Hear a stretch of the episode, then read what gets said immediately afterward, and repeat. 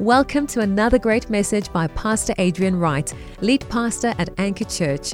We pray this message will encourage, inspire, and transform your life.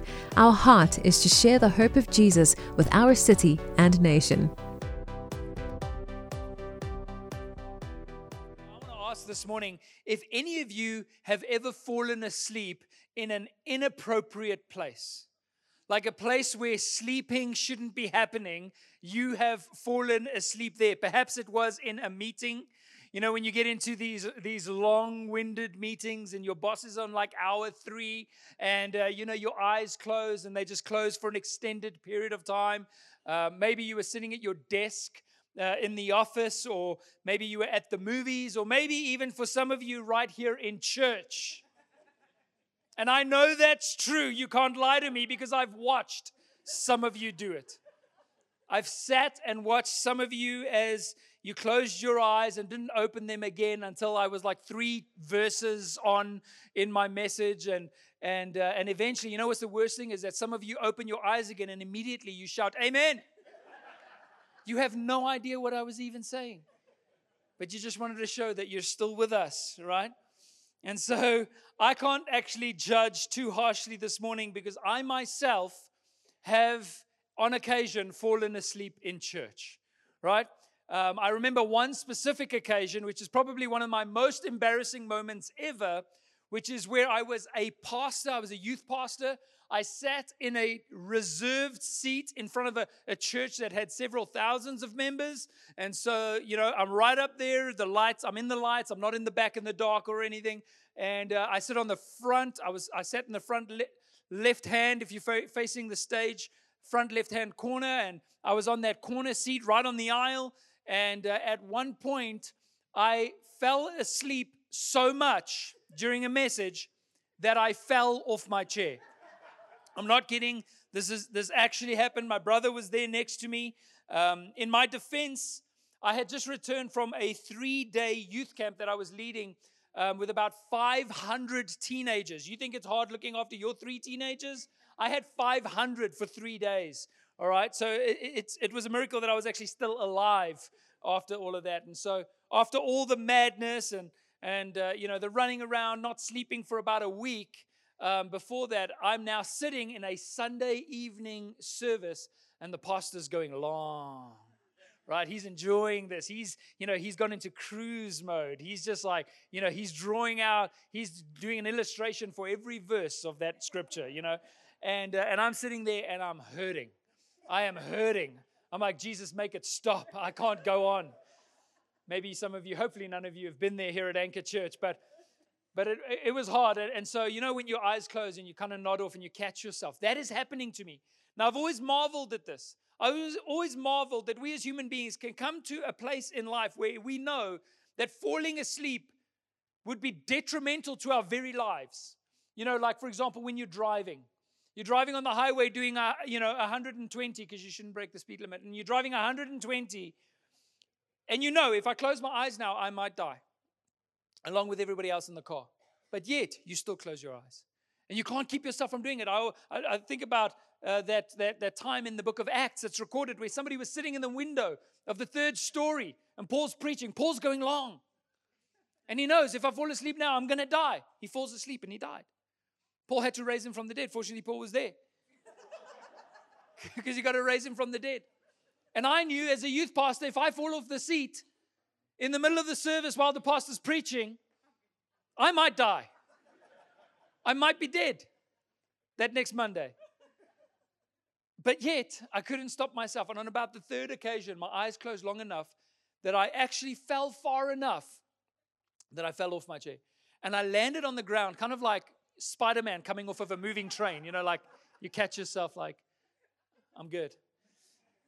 And I looked up in that position. I shouldn't have looked up, they made it worse because now I made eye contact with people. And I could see the laughter or whatever. And I, I, I, turned to my brother was sitting next to me. I said to him, I'm just going to go and, and just go and lie down in my office for like five minutes, which was risky business in the church I was in. You don't leave a service in the middle of the pastor's message. But, but I was like, I got to do this. And so I went to my office, which was just off the main auditorium, and, and uh, we had just ordered some t-shirts for our youth and the t-shirts had arrived and they were nice and neatly wrapped compactly wrapped in in, a, in some plastic on the ground. I was like that's a perfect pillow. It's exactly what i needed.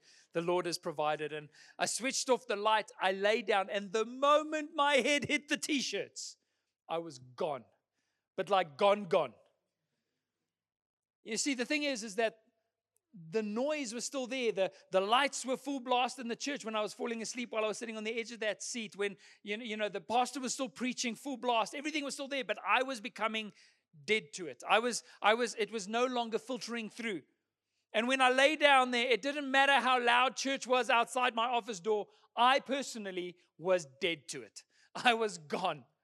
And so I woke up a little bit later. I didn't know how long it had, you know, how much time had transpired since the time I had gone in there. But three things were different. The first thing is the lights that I had turned off were now on. So somebody had been in there while I was asleep. The second thing is it was raining now, and it wasn't raining when I went there. And the third thing is I could hear cars driving, and obviously it was quiet when I went to the office. So the service was clearly over. And so I was still in a bit of a daze, and I wanted to see how you know, how much time had transpired, where are we at in the running of the service here. And so I put my head out the door, but right past my office, it's one of the exits for the church. And so people are filtering past. And at that exact moment, my brother was coming down the aisle from the other side. And, uh, and I put my head out, and somebody came around the corner. And apparently, what happened is, because I don't really remember it, I think I was still half asleep, but somebody said to me, Oh, hey, Adrian. My brother says this was the best moment ever because all I did was I slowly retracted my head back again and closed the door. So that's how you know that you are properly asleep. And there are people like that that can sleep through almost anything, right? A tank could come driving through their wall in the middle of the night and they'll only find out about it the next day. Come on, hands up if you're one of those people. Like you sleep like the dead, right? You need Jesus to raise you every morning when you get up out of bed. You can't just do it by yourself. And so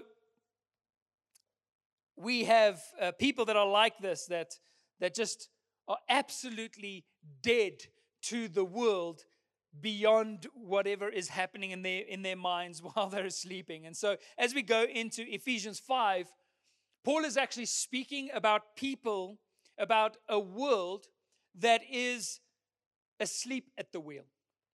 A world that has become completely shut off to the voice of God, to the purposes of God, to the truth of God, to His plan for their lives, to the love of God, to the power of God that is available to them, to this meaningful, um, substantial, fulfilled, satisfied life that they're meant to live. There is a world that we are a part of, that we live in, that, that is completely oblivious to the truth of who God is and what He has for them. And the Bible describes them as asleep, as asleep, as dead to the, to the things of God, as, as, as cut off. They are unaware of what's happening around them. More than that, they're unaware of what's happening within them. As they go through life, they have no awareness of the truth, no light that shines on their condition to reveal what's happening in their hearts and, and, and how sin has taken a hold of them and how their pursuits are almost exclusively self centered. They have no idea. They've begun to celebrate the broken parts of their lives because there is no light to wake them up. They're completely asleep and unaware and cut off. And then, in some strange form of spiritual schizophrenia, is what I'll call it, we as believers, as ones who are no longer dead but have been made alive with Christ, who have been made new, we somehow, for some strange reason, imitate them. We imitate the sleepers we, we become like them. We follow them. We adopt their culture. We, we, we live the way they live. It's like driving in a convoy following a lead car, but the person in the lead car is fast asleep. We're all going to die in this scenario. We're all going to leave the road or the path that we're on when we follow those that are asleep. And so Jesus actually speaks about this in one of his parables in Luke 6 in verse 39 and it says it says he also told them a parable and he asked them this question Can a blind man lead a blind man? Does that sound like a good setup? When blind people lead blind people, will they not both fall into a ditch? Now we've got to look at where we're taking our cues from, where we're taking our leadership from, who we're listening to, what voices we're allowing to shape our identity, our culture, our way of living because we can so easily adopt secondhand the ways of the world without realizing that they are dead and deaf to the voice of God. They're not being led by God, they're being led by the culture of this world and the prince of the air, the spirit that works in the sons of disobedience, as we've looked at so many times. Paul talks about in Ephesians 2. And so the blind lead the blind, they both fall into a ditch. Again, Paul is showing the church in Ephesus that our walk, our daily living, is supposed to look different and sound different and feel different. And this is not driven, as we looked at last week, as, as Paul actually broke down some of the things that we should no longer do in order to take up the way that we should be walking. And, and, and this is not driven by the law. He says, if you're a thief, you should no longer steal if you're a Christian but instead, with your own hands, do honest work so that you may share with all those in need.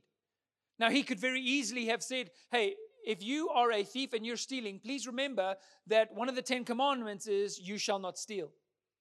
But Paul doesn't refer to the law in, in motivating this changed life that you're supposed to live. No, what does he use as a motivation? Well, the fact that you are now a new creation in Christ, you have a different identity, you're a believer, you're not a thief any longer. But he says, so that you may share with those who are in need. In other words, our motivation now is love. It's that we as believers would walk in love even towards unbelievers, even towards, especially towards those that don't know God. Jesus said, I didn't come into this world to condemn the world, I came that it may be saved through me. God's heart isn't to destroy sinners, but to save them from destruction. And we, as the church, are the ones who are supposed to live different lives so that we can reflect the light of God to the people that don't know Him and that they can rise up and be awakened from their sleep. This is why your living matters. Your life matters. Your decisions matter. This is not a law based thing. Oh, if you're a Christian, you can't do that and you can do this. And, you know, it's not, this is not law keeping. This is purpose. Come on, how many of you know that, that you, and I'm trying to think of an example, but you could, for example, use foul language in your home. There, uh, let me put it this way there are unbelievers who believe that there's nothing wrong with foul language, it's just power, power language, it's just power words. So, you know, it's not something that they would, would refrain from. But when they have kids, they stop speaking like that for the most part, most of them. Why?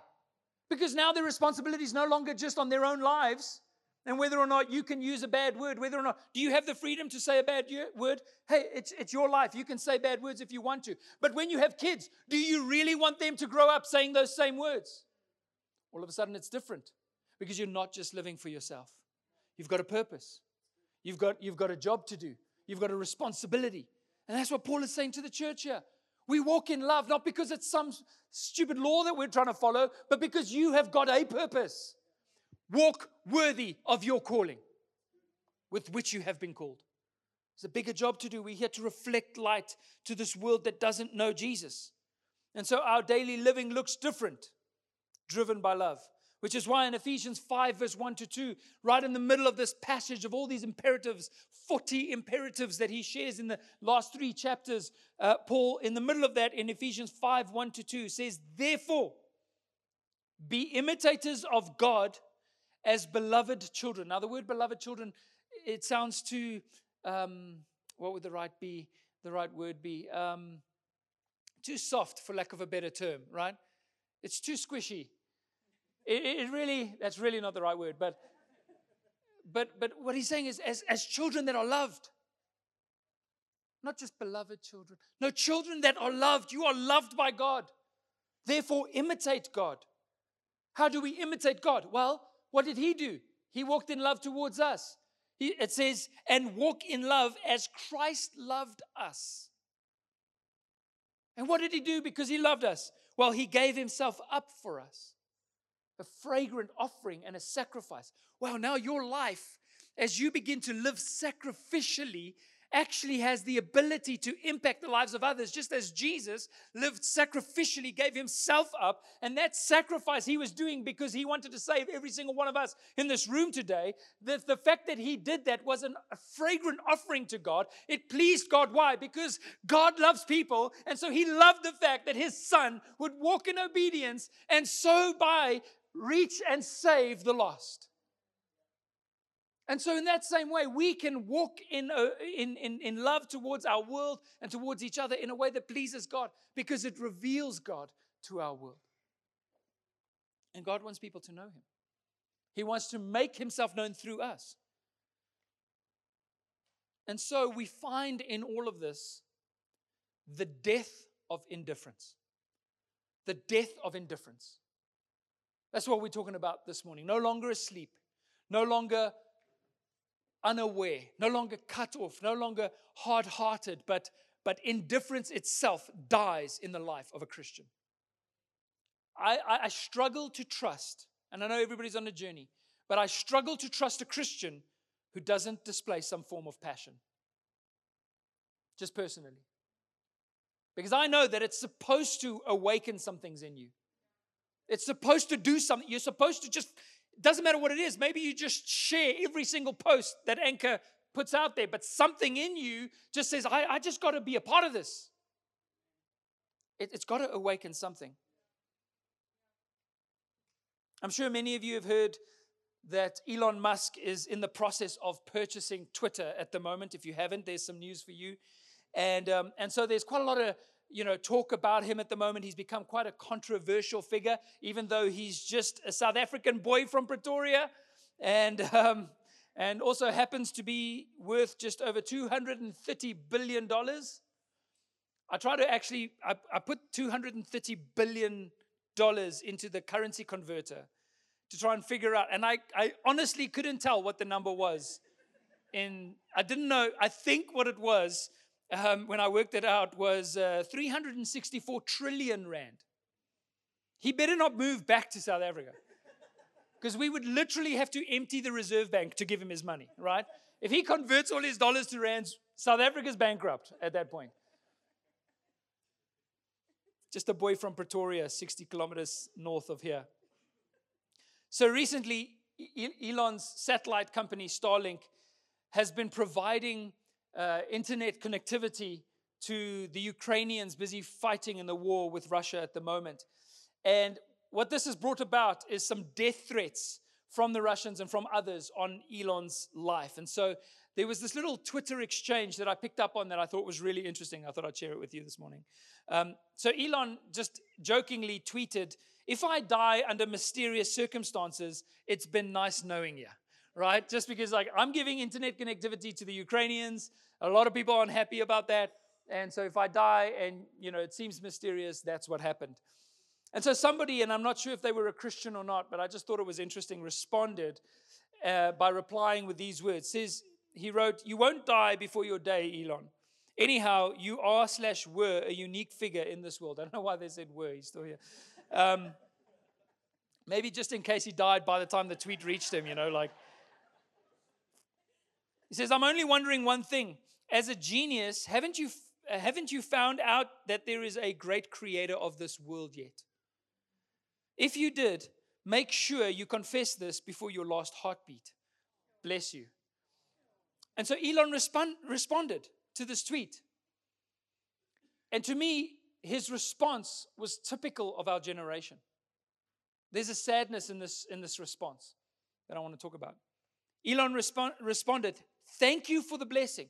So he's not, he's not uh, negative towards what this guy's saying. He's not like in days gone by where you would have the militant atheists. They were known as new atheists that that, that, that they don't just they're not just indifferent. They were kind of militantly aggressively against faith trying to break it down trying to break down the idea of god. But but this is different. Elon says thank you for the blessing but i'm okay with going to hell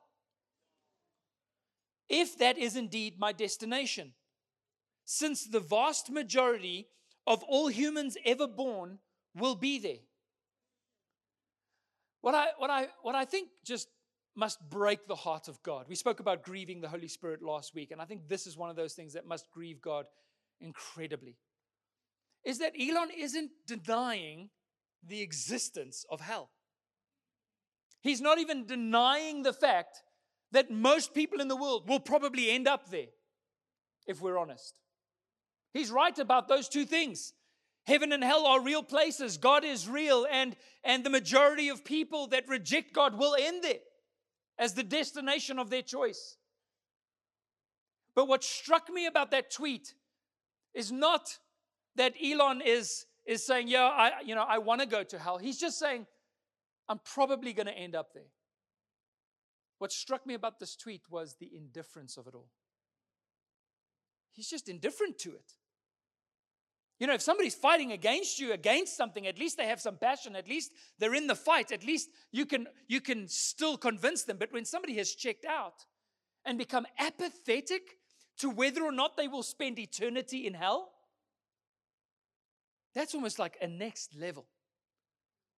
And I feel like this is the generation that we are entering into right now that's possibly worse than any that has gone before because we have entered a time where people are no longer even trying to disprove the existence of God passionately or the existence of a place of eternal judgment, but instead they're just saying, We don't care either way. Whatever happens, happens. Indifference. Indifference. Ephesians 4 17 to 18, we looked at last week. Paul says, Now this I say and testify in the Lord that you must no longer walk as the Gentiles do, in the futility of their minds, darkened in their understanding, alienated from the life of God because of the ignorance that is in them, because of the hardness of their hearts. And what I realized in just seeing that tweet and seeing that scripture together is that futility is the breeding ground of apathy. Because if nothing matters, then why would you care? Why would you care what anybody wants to do? And our world has reached that state of apathy that no matter what somebody wants to declare as the truth over their own lives, we're just like, sure, you do that. If people, if people self-identify as a petting zoo animal, sure, man, you're a duck. Go for it. You're fine. We're not even fighting for truth anymore. We're not even standing up for it. We're just saying, whatever you want, have it. If nothing matters, why should I care? Hey, let's abort babies. Sure, whatever you want. Let's destroy the nuclear family. Yeah, sounds good. Nothing really matters. They are alienated from the life of God, so asleep that they cannot even recognize how the current of this world is sending them straight off the cliff, straight over the waterfall. How they are going to be plunged into destruction as a result of, of complete indifference. In Revelation 3, verse 14 to 16, we see an angel speaking to the apostle, uh, the apostle John. And the angel of the church, or, or, uh, or Jesus, sorry, speaking to the apostle John and saying, in verse 14, and to the angel of the church in Laodicea, write. So this is Jesus speaking to churches, speaking to believers. And he says, The words of the Amen, the faithful and true witness, the beginning of God's creation. I know your works, Jesus says. You are neither cold or hot. Would that you were either cold or hot. Be one of the two. So, because you are lukewarm and neither hot nor cold, I will spit you out of my mouth. There's a grievance that this world does towards God when it displays lukewarmness, dispassionate, apathetic. The Laodiceans were neither cold nor hot in relation to God, just lukewarm. And there's actually a reason why this would have been an impactful uh, illustration to the church in Laodicea. Because both hot and cold water have useful purposes. Hot water has the ability to cleanse and to purify.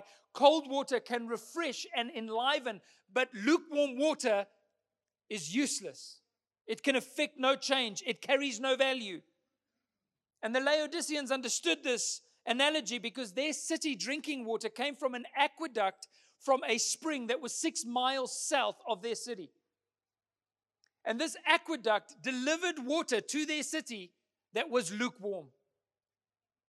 Coming out of that, that, that spring, it arrived at the city lukewarm. And if you drank the lukewarm water, you would get physically sick. It would make you nauseous.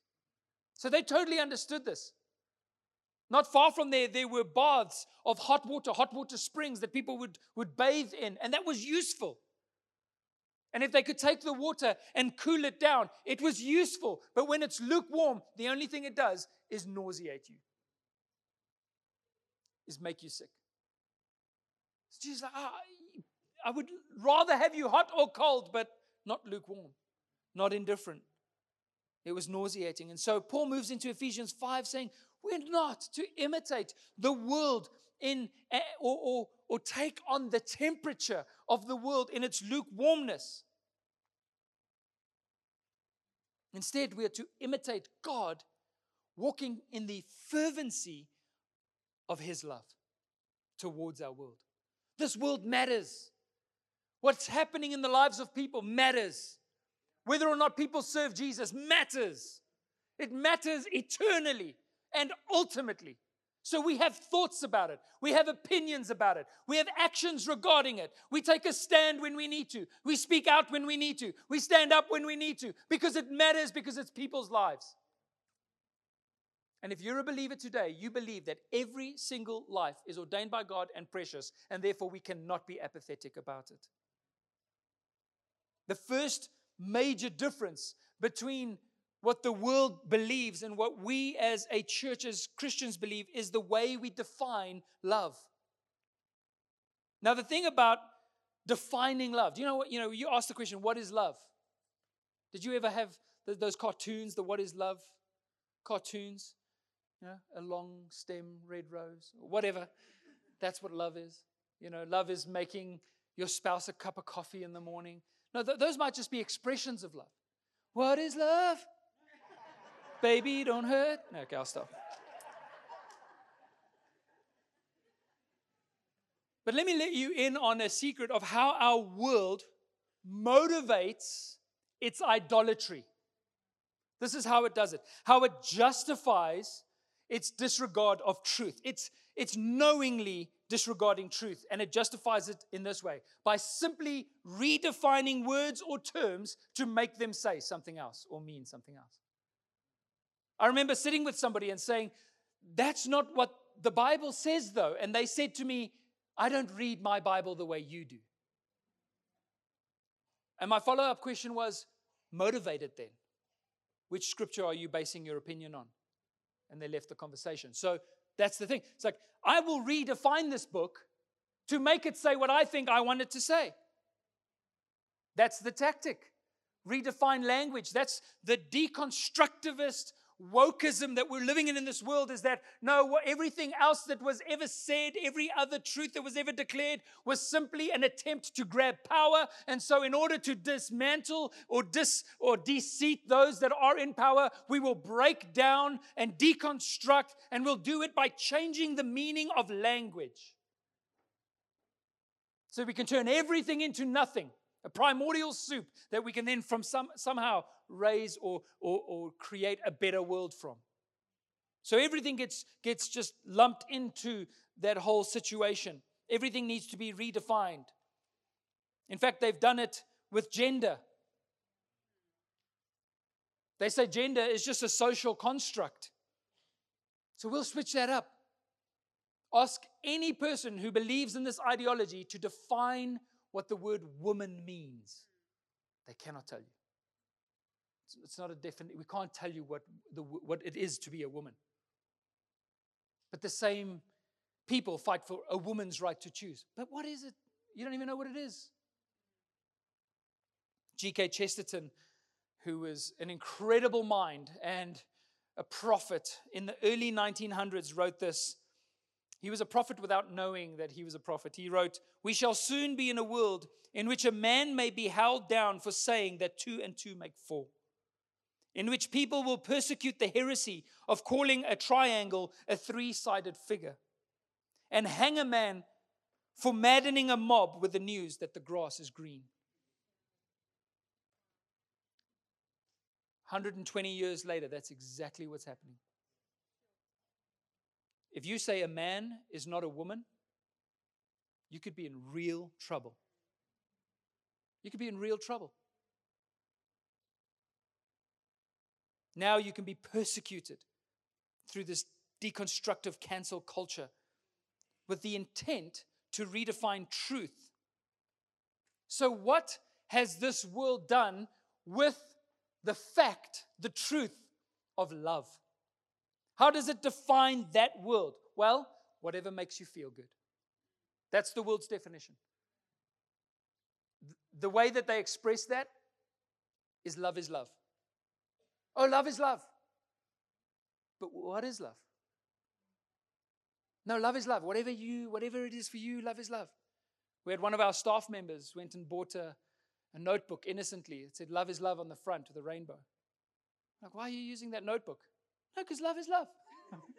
she had no idea. She had no idea what it meant. But this is codified language to say we re- if that if love is love had a full title it would be we reject the biblical definition of love in favor of how we choose to redefine the word whatever makes you feel good whatever fulfills your desire for personal expression even if that expression is sinful so, so love is love and will destroy you if you don't agree the problem with redefining love is that it's not a concept, but a person. It's not a concept, but a person. You can say what you want about me as a person. You can have any opinion that you would like of me as a person. But ultimately, you cannot redefine who I am because I am who I am. I can have any opinion of you. I can make up any words to describe you but my words are just opinions because the fact of who you are is something that was decided before the world began. And so you can write any thesis on what love actually is, but the fact of the matter is, there's one thing that cannot be deconstructed, there's one thing that cannot be redefined, there's one thing that cannot be repackaged, and it's the creator of heaven and earth, God Himself. And He doesn't just have love, He is love. So you cannot redefine love according to your whims and wishes because love is not a concept, it's not an ideology, it's not a philosophy. It is a living, breathing person, happens to be the creator of us all. He is love. We can't redefine that. That's the one thing you cannot deconstruct. You know, when you try and deconstruct God, you know what you do? You dismantle yourself. That's all you're doing. You dismantle yourself. And so it doesn't change. No matter how, we def- how the world defines love, doesn't change it. 1 John 4, verse 8 says, But anyone who does not love does not know God, for God is love. That's who He is. It's not what He has, it's who He is. And He's not up for redefinition. So if God is love and loves us, what did He do that we must imitate? What did he do as the true and ultimate embodiment of who he is, love itself? What did God, who is love, the truest definition of love, what did he do in expression of this love? How did he walk it out? How does he tell us to walk it out? Well, it says, as Christ loved us and gave himself up for us, a fragrant offering and sacrifice to God. So he gave himself up as an offering, which means that true love, Christian love, biblical love, is not self serving, but self sacrificial. It gives itself up. I give myself up for you. You give yourself up for me. We give ourselves up for the world. We forgive when we have been wronged. Because it's not about me, it's about me reflecting the love of God. We live in the way that Jesus lived, self sacrificially. We become an offering that is poured out for the lives of others. And that's why Paul continues in Ephesians 5 to speak about the things that no longer fits our lives. Like a pair of pants you had as a kid that you're now trying to put on as an adult. It just no longer fitting. In verse 3, he says this. I'm going to go through this quickly. He says, But sexual immorality and all impurity or covetousness must not even be named among you, as is proper among saints.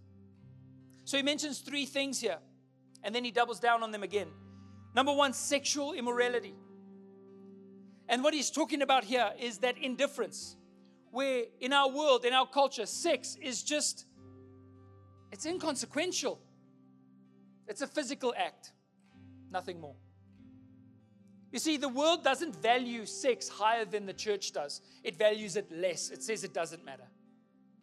But the reason why we, as the church, and why the Bible says that there is a proper context within which sexual fulfillment is supposed to take place, that it's a beautiful thing that God created to be used in the right place, is because we have a higher view of sex than the average person walking in the street. It's not just personal fulfillment, it's not just getting some of what I'd like to have. No, it's actually a way of worship, it's a way of honoring and connecting with your spouse. We have a higher view, so we don't compromise on that. Paul goes on and he says, not only this, but also impurity. And so he's not just talking about the way that people actually conduct themselves in regards to sex, but he's talking about the whole spirit of it the crassness of it, the lewdness that our world has taken on around the sacred act of marriage in, in, in sex. They've just become so indifferent to it that, that it means nothing, and, and the entire spirit that surrounds it is just crass and lewd. I'll never forget, I was sitting on a plane coming home from George in the Western Cape. And there was a golf group or a group of men that had been on a golf tour to Fancourt one of the top golf courses down there in George. And, and they came onto the plane, about probably about 20 of them, and loud. And uh, they'd probably had a few beers before they got on. And they were, you know, just obnoxious, just as you would expect a group of men on a golf tour to be. But by the end of the flight, I felt like my ears were bleeding by how crass they were. And at one point, I'll never forget, I almost said something, man, I was so close, but I don't want to get into a fight with 20 drunk men. But the one guy said, Oh, Johnny's also getting divorced now. He said, Boys, we're dropping like flies. Maybe we should get a group lawyer. And they all laughed. It's the indifference. That's a heartbreaking statement. All I wanted, the guy who said it was right behind me, I wanted to turn around and said, Aren't you sad? It's tragic. It's tragic that this kind of brokenness is something that we would laugh about, that we would be so indifferent. And then notice in that scripture, it's 5 3, even though it says a different verse on the screen. He doesn't say and covetousness. He doesn't say sexual immorality and impurity and covetousness. He says or covetousness.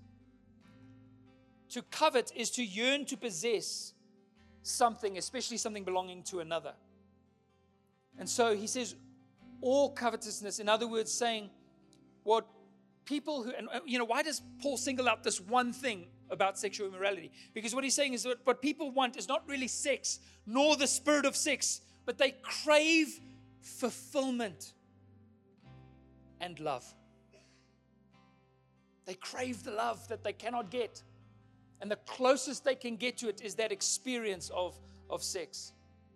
It gives them a sense of satisfaction. But Paul says this kind of thinking mustn't even be named among you as believers. It's not proper for the people of Christ, for the children of God.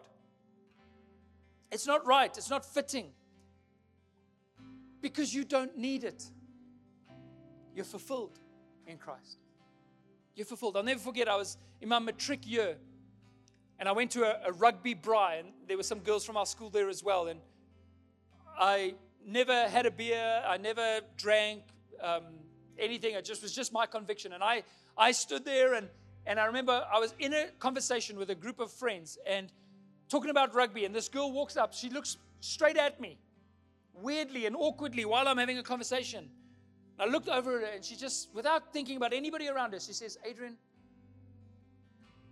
why are you so good?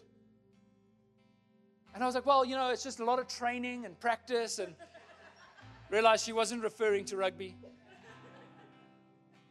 But she, this was a moment for her. It wasn't like something that she was trying to be clever. She was really, really, it's like nothing else matters. I need to figure out what's going on here. Something's different. She's, and she followed that up by saying, Why don't you need to drink? Now, she didn't say, Why don't you drink? She said, Why don't you need it? And I just looked at her and I said, oh, I, You know, I don't want to do a whole sermon right there. I actually found her later and spoke to her more about it. But, but I just said, Because I'm fulfilled. Now, I can have a beer if I, if I feel like having a beer, but I'm not fulfilled by a beer. I don't need it. It's a difference. It's covetousness. That's why our world is as immoral as it is. So Paul carries on and he says this he says, Let no filthiness, nor foolish talk, nor crude joking, which are out of place, but instead let there be thanksgiving. For you may be sure of this that everyone who is sexually immoral or impure or who is covetous, that is an idolater. They've made a, they're worshiping something else, has no inheritance in the kingdom of God. It shows that if, if you're still needing those things, that you haven't truly come to believe in Jesus. Let no one deceive you with empty words. For because of these things, the wrath of God comes upon those of disobedience. Therefore, they're asleep. So do not become partakers with them. Do not follow those who are asleep. You cannot have two gods. I want to take five minutes to wrap this up this morning because there's something so powerful that Paul gets to here. Ephesians 5 8, he says, For at one time, listen to this, you were darkness.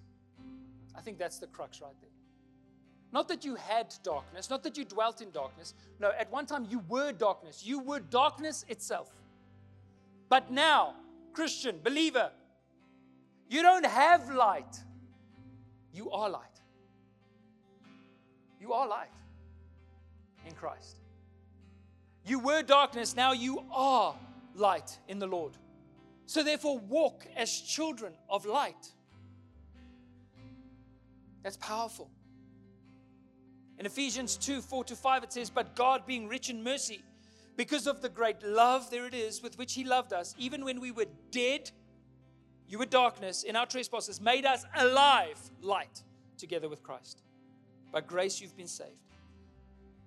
And so, the difference between the gospel and religion is that religion will say, God's going to light up your path and show you how you should walk. But the gospel says that God has actually made you light. So that your very presence doesn't just light up your path, but lights the paths of others. It begins to reveal truth to our world in a powerful way. He goes on in verse 9, he says, For the fruit of light is found in all that is good and right and true, and try to discern what is pleasing to the Lord. Take no part in the unfruitful works of darkness, but instead expose them. For it is shameful even to speak of the things that they do in secret. But when anything is exposed by the light, listen to this, it becomes visible. For anything that becomes visible is light. This is incredibly interesting here. Don't misread this scripture. Anything that becomes visible doesn't just have light, it becomes light. Anything that's visible is light. Therefore, it says, Awake, awake, awake, O sleeper, and rise from the dead, and Christ will shine on you. So, I found it interesting that Paul says we should expose works of darkness but shouldn't even name them. How do you do that? Because you know what, how Christians have misappropriated this verse? They go, oh, oh, oh, so let me tell you, I'm going to expose what you're doing that's wrong right now. I'm going to expose you. No, the Bible says I must expose your works. I'm going to come here. Let me expose some works. You know why some people, when they say hello to me, they say hello like this Oh, hey, and avoid me because they think I want to expose them. They're like, sometimes it's the only time they pray. Please, God, don't tell the pastor the things I've done, you know? This is not how we expose. We don't expose by condemning people and calling out their sins. No, what this verse is saying is that when our lives become light itself, our very presence in a situation, in a group of friends, in a home, in a workplace, will begin to show the difference between what is true and what is false. It will begin to reveal by the very fact that you are there, living the life that God has called you to live. It will begin to expose the dishonest uh, lies and deceitfulness, the desires, the sinfulness that others walk in without you having to say a word. Because you are light. You were darkness, now you're light. And when you walk in it, what does it do? It exposes the lie that people have walked in, the sin that they harbor. And what does that do? It makes it visible and it leads them to repentance. Your very life, if you live worthy of your calling is going to make people walk up to you and say, Why don't you need what I need to feel fulfilled? And your response to them will be, Awake, O sleeper, rise from the dead, and Christ will shine on you. That's our message. So, this whole passage People turn it into a condemnation of sinners. No, this is saying that we as believers walk differently so that we can love and save sinners, so that our very lives will preach the gospel. How beautiful. Awake, O sleeper, arise from the dead, so Christ will shine on you. 2 Peter 3 9 the, God, the heart of God is, is expressed by Peter when he says, The Lord is not slow in keeping his promise to return, as some understand slowness. Instead, he is patient with you, not wanting anyone to perish, not wanting anyone to perish, but everyone to come to repentance. Beautiful. I remember when I was growing up as a normal teenager. I would not want to get up in the mornings. And what my dad would always do is he'd walk into my room and open all of the curtains. So frustrating. Why do dads do that? I do it with my boys now. If I didn't get up after that, he'd tickle my feet, pull off the blankets. Just dads. But you know, that's what God is saying. That when we walk into a situation, the way we live opens up the curtains for people, allows the light to stream in, and the very light of Christ shining in their context now wakes them from the dead so that they can live a life as fulfilled and satisfied and purpose filled as yours. That's what we get to do. That's why it matters. Why does it matter? Why do I have to do these things? Because there's a purpose for your life. So, Ephesians 5 15 to 16. Paul says, Look carefully then. Look carefully then how you walk. Not as unwise, but as wise. Think about your actions. Making the best use of the time because the days are evil.